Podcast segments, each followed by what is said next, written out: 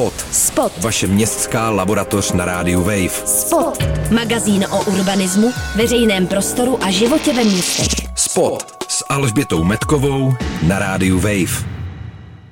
U dalšího spotu vás vítá Alžběta Metková. Dneska jsou tady se mnou ve studiu dokonce tři hosté, a to vítězové soutěžní přehlídky diplomových prací, kterou pořádá každý rok Česká komora architektů. Takže vítám ve studiu absolutního vítěze letošní přehlídky Matěje Šepka z Fakulty architektury ČVUT, který zvítězil s projektem Nové divadlo pro Jindřichův Hradec. Ahoj Matěji. Ahoj. Druhé místo získala v soutěži Lenka Lovíčková ze stejné fakulty za svůj projekt Národní knihovna. Ahoj. Ahoj. A zvláštní cenu českých center získal Matěj Čunát z Fakulty umění a architektury Technické univerzity v Liberci za diplomovou práci Děčín 2070 Vize pro Shrinking City. Ahoj. Ahoj. Já bych vás všechny nejdřív poprosila o to, abyste ten svůj vítězný projekt, tu svoji diplomovou práci krátce představili a vlastně i řekli, proč jste si ji vybrali jako téma. Tak jestli můžeš tady začít. Matěj, ty jsi zpracovával projekt Nové divadlo pro Jindřichův Hradec. Eh, já jsem se chtěl prvotně věnovat Jindřichovu Hradci, protože z toho města pocházím a cítil jsem potřebu vlastně se vlastně na závěr nějakým způsobem eh, vyjádřit k tomu. Já u nás ve městě dlouhodobě vnímám eh, diskuze o tom, že u nás chybí nějaká kvalitní divadelní scéna, která by měla nějakou soudobou kvalitu a zároveň, a to souvisí s tím místem, kam jsem to divadlo umístil, rozhodl jsem se zabývat problémem bývalý františkánský klášterní zahrady, která dneska je vlastně provizorním parkovištěm a po 500 letech, kdy tam ty františkáni působili, tak je vlastně dost uh, zanedbaná a vnímám to jako nějaký velký dluh. Ty jsi teda, Lenko, vybrala projekt eh, Národní knihovny, to je takové výbušné téma v Praze a když člověk neví, jak ten tvůj návrh vypadá, tak by si přesně řekl, že si by vymyslela novou budovu nebo navrhla novou budovu někde na zelené louce, ale to si neudělala. Jak si to vlastně pojala a proč? No, já jsem k tomu asi dospěla tak, že naše zadání, k kterému jsme dospěli vlastně ten semestr předtím, tak eh, bylo vlastně hledání ideálního místa Národní knihovny a návrh té budovy. A když jsem vlastně přemýšlela tím, co to znamená znamená ideální místo a kde by se to vlastně mělo odehrávat v té České republice, tak samozřejmě jsem přemýšlela, jestli to má být vůbec v Praze nebo v Brně, protože se zbra. Takže jsem dospěla k nějakému, nějakou analýzou těch prostorů, který si myslím, že by ta Národní knihovna mohla pomoct, protože to je obří instituce, která naláká tisíce lidí prostě měsíčně a dokáže to místo nějak pozvednout. A dospěla jsem nějak takové propasti, která vlastně pro mě a myslím, že pro více lidí, která vzniká vlastně mezi nějakým starým městem a Karlínem. Tam se vlastně nachází nějaký pás těch šílených kanceláří a, a hotelů.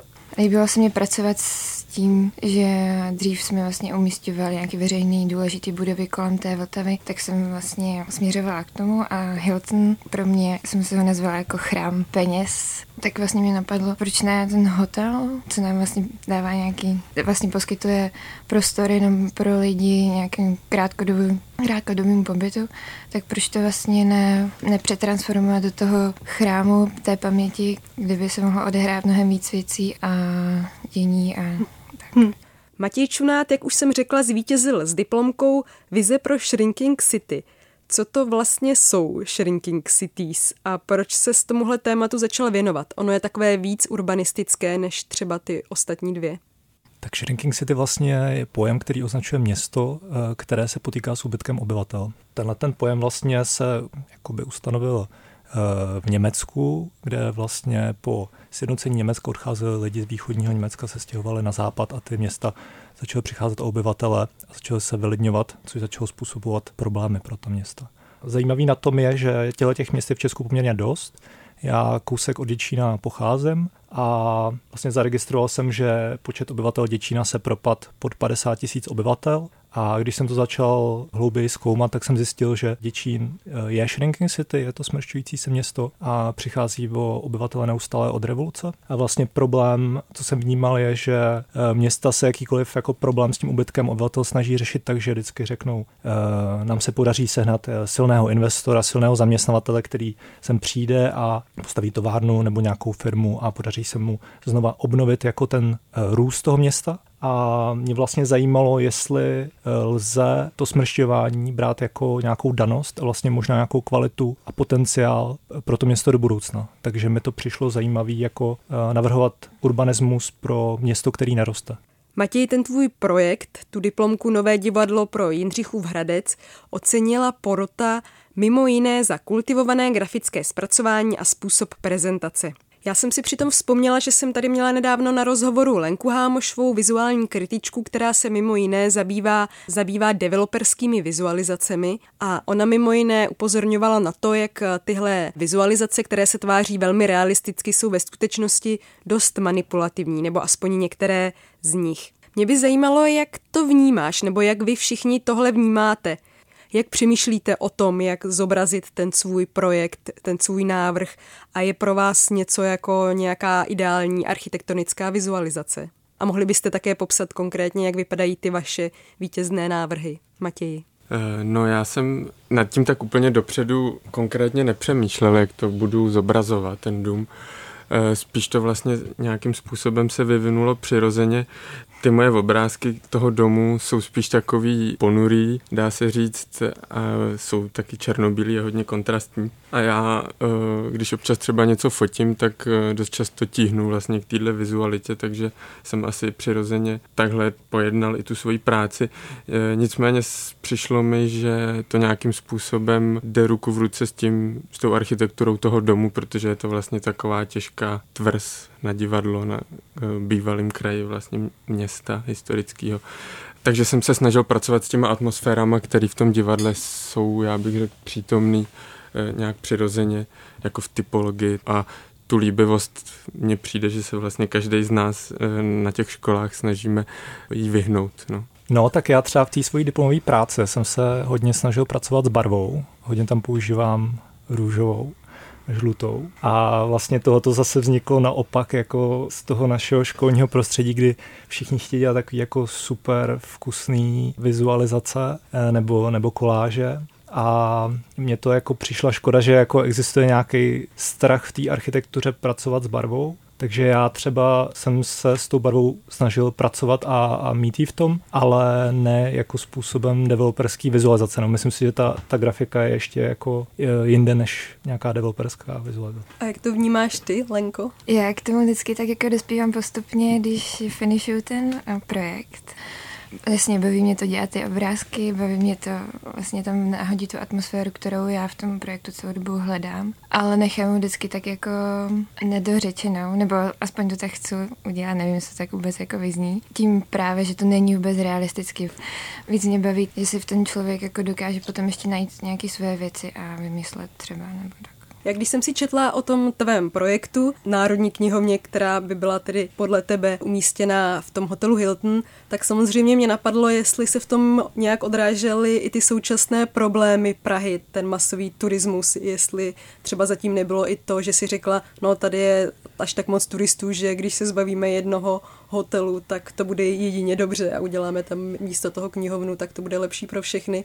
A nebo to spíš bylo něco, co pak z toho vyplynulo tak nějak přirozeně. Já jsem jako předtím vlastně to místo vnímala jako šílený, prostě vůbec jsem kolem toho nechtěla chodit, vlastně nikdy mi to nenapadlo jít kolem Hiltonu nebo vlastně kolem té Magošky. Vždycky jsem tam projela rychle na kole a to bylo všechno. No a postupem času, když jsem vlastně to nějak analyzovala, to místo, to, tak ten Hilton se mi vlastně začal hrozně líbit, jako to, jak je to tam postavený, má to úplně dokonalou, dokonalý postavení, jako, proto jsem to ani jako nemohla měnit, protože cokoliv bych tam udělala jinýho, tak jako pro mě to bylo úplně jako špatně nebo jinak, že architekt, co to vlastně dělal předtím, tak to měl úplně vymyšlený a věděl, jak to, jak to tam jako funguje. No mě jenom zajímalo, jestli třeba, a to je vlastně otázka i na Matě a Matě, jestli vy vnímáte taky tak silně problémy dnešní Prahy, třeba právě masový turismus, a nebo pokud ne turismus, jaké jsou podle vás ty největší problémy Prahy dnes a jak by je mohli architekti řešit?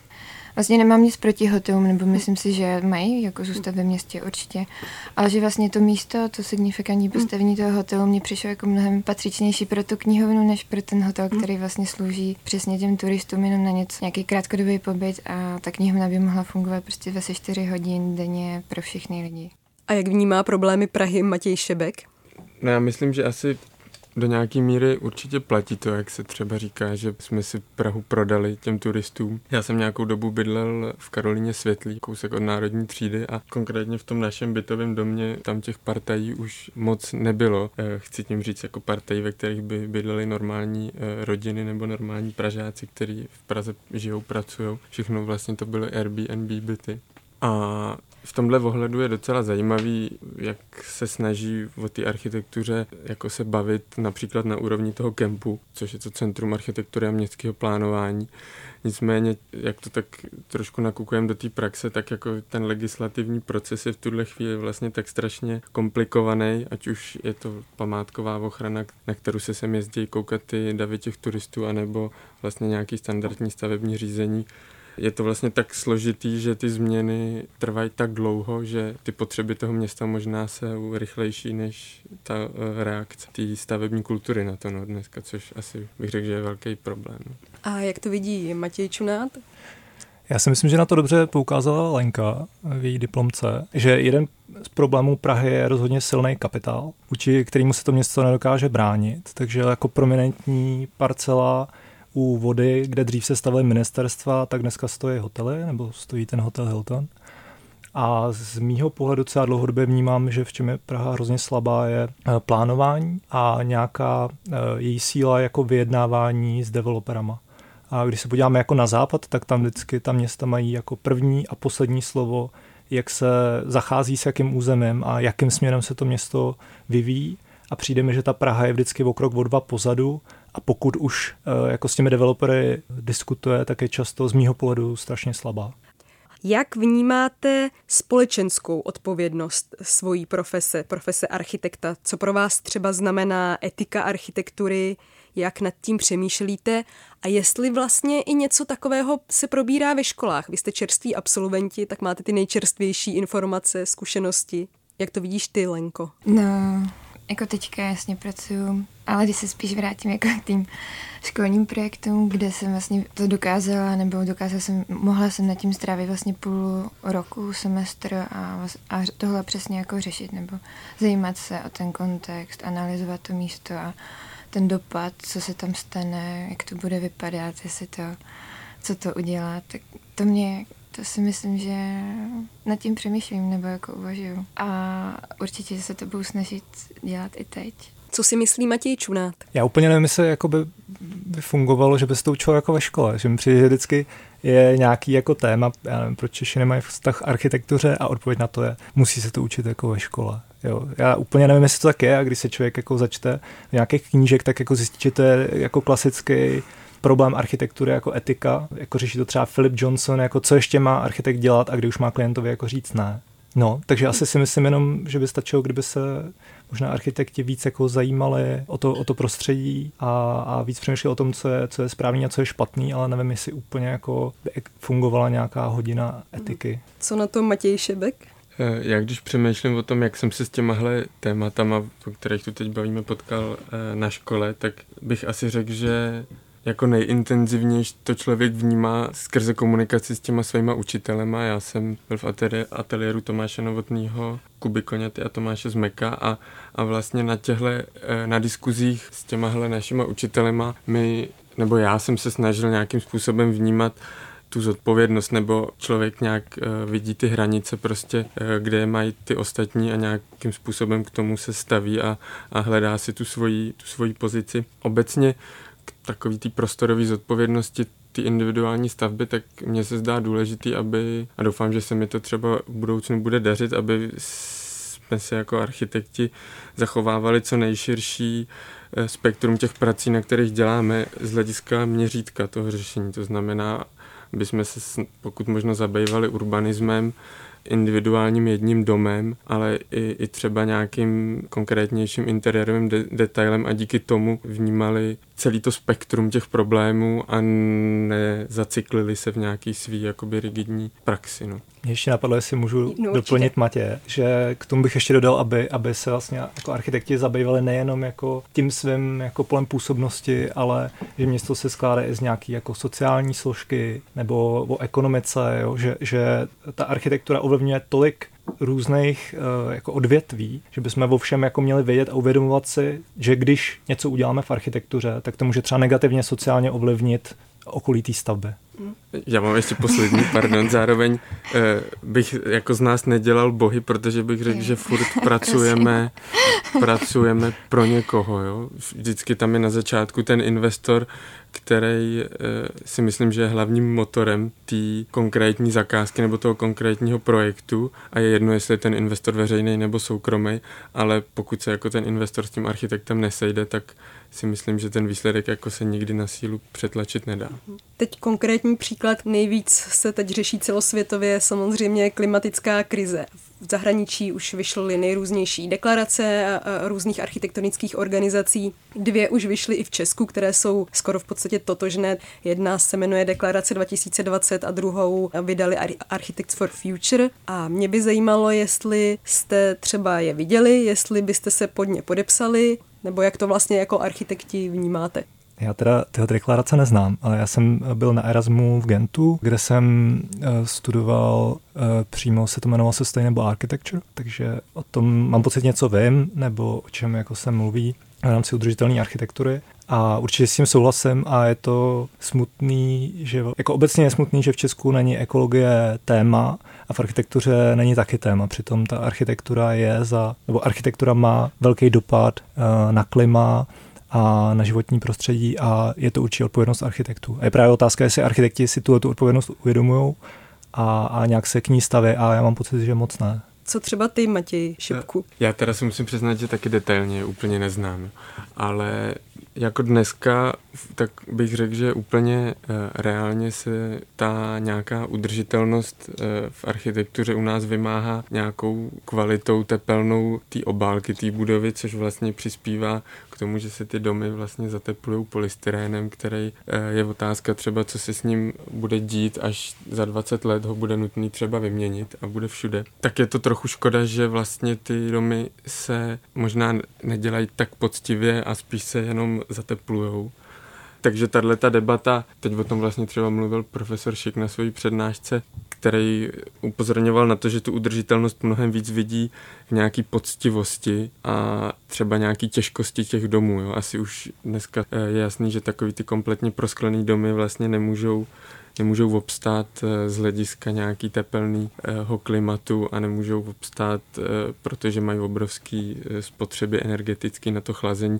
Jak to vidíš ty, Lenko, nebo řešíš to ty ve své práci, nebo řešila si tu otázku ekologie? Jako ve škole, když jsme vlastně řešili, nebo řešili ekologii a to, jak vůbec navrhovat a jak přistupovat právě jako k baráku, tak vlastně mě bylo dost dlouho tloukáno do hlavy, že vlastně ty stavíš něco, co je tady na díl než na pár let, že, že to, mělo by to vydržet 50 a díl. A to si myslím, že jako, jako velkou součástí to možná ty odpovědi na to ekologii, že vlastně když něco děláme, tak počítat s tím, aby to vlastně mělo tu výdrž.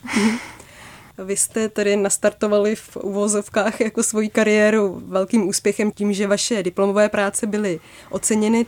Můžu se zeptat, na čem pracujete teď, jestli to není tajemství? Matěj Šebek. My jsme si s kamarádem Martinem Petříkem založili vlastní ateliér, takže jsme jako se rozhodli, že budeme pracovat eh, sami na sebe a tu budoucnost teda já doufám vidím v tom našem, našem vlastním ateliéru, kde se jako střetáváme se všema těma různýma problémama a vyjednáváníma e, s investorama a tohle je vlastně něco, co je teď jako každý den, s čím, se, s čím se potýkám, takže se snažíme nějakým způsobem si najít tu svoji cestu v té architektuře a nějak jako se snažit dělat ty věci tak, aby jsme s nima byli spokojení my i ty naši klienti. Na čem pracuješ ty, Lenko? Já teďka jako už dlouhodobě pracuji v jednom ateliéru a pokračuju tam pořád, ale samozřejmě už jsem měla takovou tu postdiplomovou krizi, že co bude s mým životem a co, stá, co teď. Takže mám jakoby různý jako plány, takový nedořečený a mám to jako, jako otevřený, co by se mohlo stát. A máš nějaký sen třeba, co by si chtěla projektovat nebo postavit, nebo si necháváš to otevřený no, podle toho, já, co přijde? Já právě hrozně jako nechci mi tady, nebo se tomu bráním a mít něco jako... Já tomu úplně rozumím. No a právě, že nevím, takže se, se tomu jako hrozně otevřená a těším se, co přijde. to je super. A na závěr Matěj Čunát, tak já pracuji pro studio Pavel Hnilečka Architekti, eh, kde se zabývám urbanismem. A teď jako přemýšlím, co dál. I s tím tématem těch smršťujících se, se měst. A jsem vlastně v kontaktu s lidmi z Ústeckého kraje, kde se, kde, se o tom, kde se o tom nějak bavíme takže uvidíme, co z toho bude dál. Ale určitě svoji roli taky částečně nějak vidím v budoucnosti jako na straně těch měst. O tom jsem trochu jako mluvil, že mám pocit, že vlastně v Česku je docela dost dobrých architektů, ale je jako mín těch třeba dobrých zadání a mám pocit, že, že je potřeba hodně dobrých jako městských architektů a, a kvalitních kanceláří architekta města. Takže pokud se mi to podaří, tak bych eh, chtěl jít tímhle tím směrem. To je skvělý, tak já vám všem přeju, ať eh, se vám podaří to, co si přijete. Mými hosty byl Matěj Čunát, díky, že jsi přišel. Já taky děkuji za pozvání. A dalším mým hostem byl Matěj Šebek, i tobě děkuju. Děkuji taky za pozvání. A děkuji moc i Lence Lovíčkové, díky, že jsi přišla. Já taky děkuji. A magazín Spot poslouchejte každý čtvrtek v jednu hodinu. Najdete nás na webu Wave.cz, v podcastech na Spotify a iTunes. Od mikrofonu Rádia Wave se loučí Alžběta Metková. Spot. Spot. Vaše městská laboratoř na rádiu Wave. Spot. Přihlaste se k odběru podcastu na wave.cz lomeno podcasty a poslouchejte Spot kdykoliv a kdekoliv i offline.